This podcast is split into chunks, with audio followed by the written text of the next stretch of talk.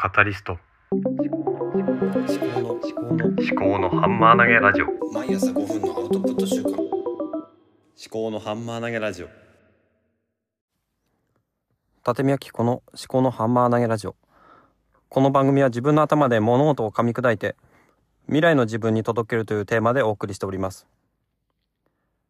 今日は11月25日金曜日です。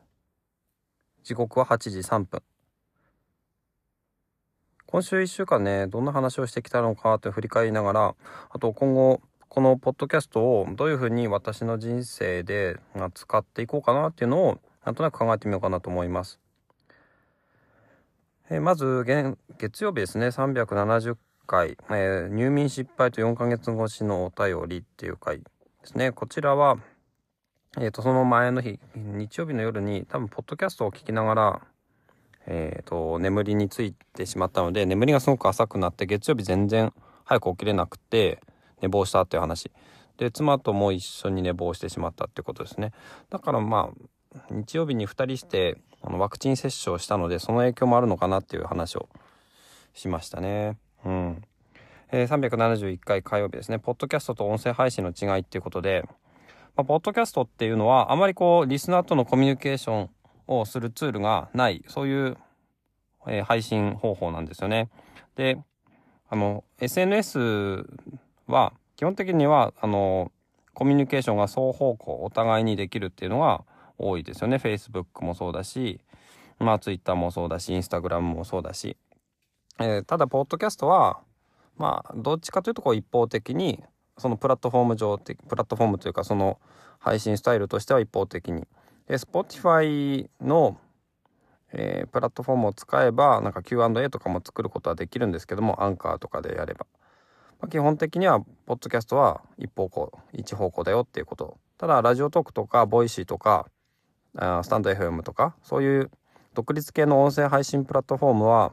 えー、SNS 的な機能があると。まあ、フォローしたりとか、フォロー？違うな。えっ、ー、と、コメントしたりとか、いいねを押したりとかね、そういうことができるということが違うんだなっていう話。で、だからなんだっていう話なんですけどね。で、まあそうすると、まあ、ポッドキャストの方は中身、えー、コンテンツに多分重きが置かれていて、まあ聞かれるかどうか。で、音声配信の方は、まあ、その人となりという方に多分、まあ、共感学び学びもまあ多いと思うんですけどもそのどちらかというとその人となりとか、えー、なんだろうな人柄とかに対して、えー、フォロワーがついてくるようなリスナーがついてくるようなイメージがありますね。まあ、ポッドキャストもね、うん、パーソナリティが、えー、好きだっていう、ね、場合もね結構あるかとは思うんですけどね。で水曜日は372回お便りの案内を録音してみたってことであのその水曜日からあのちょっと試験的に、まあ、Apple の、まあ、iPad で作ってるんですけど GarageBand であのループ音源っていうあの無料で使えるあのなんだろうな曲の卵みたいな曲のパーツみたいなやつを使ってそれを BGM にしてでお便りの案内とか、えフォローとかのお願いみたいなのをちょっと試しに入れてみてるってことですね。あの、毎回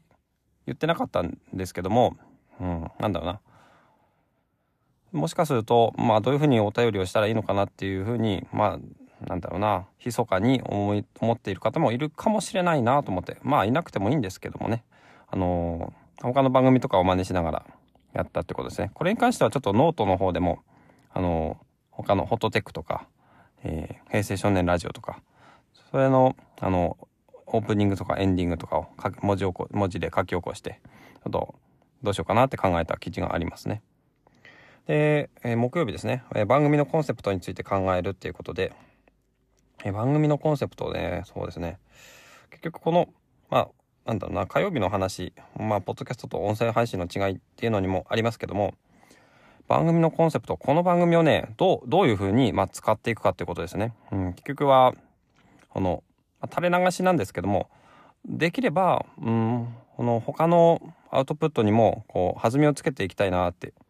弾み車のようにやっていきたいなっていうふうに思ってて、そうですね。まあ、ポッドキャストで、音声配信でこう、思いつきとかを話して、その内容を、例えばこう、後で聞きながら、こう手で書いて、まあ、図解にするなりして、いくとかねその過程を、うんまあ、YouTube で公開したりとかあとは出来上がった図図解とかを Instagram に上げたりとか。ででそれで作ったものを、まあ、話した内容と書いた図解とかを、まあ、全部まとめてノートにアップしてそれをうんそうですね。保存していくと。まあ、ノートの方が、うん、なんだろうな。こう考えを最終的にまとめた形として表現するのには適しているのかなと思うんですね。それをまあ毎日の周期でやるのか1週間の周期でやるのかっていうのはなかなかまだ考えつかないですけども。できればね習慣化するのには毎日やった方がいいのかなと思いますけどね。こうやって朝喋ってそれで YouTube 日記的なのをお昼にでも書いてでもそうするとな夜時間ないしなっていうところですね。はい。で今日はこんなところですね。最後までお聴きいただきましてありがとうございました。ではまた。思考のハンマー投げラジオでは皆様からのお便りをお待ちしております。エピソード概要欄にハッシュタグ付きのツイートを作成できる便利なリンクもご用意しておりますのでぜひご利用ください。また匿名でお寄せいただけるメッセージフォームもご用意しておりますもし番組が気に入っていただけましたらお手元のポッドキャストアプリや Spotify などでフォローやレビューをしていただけますと励みになります。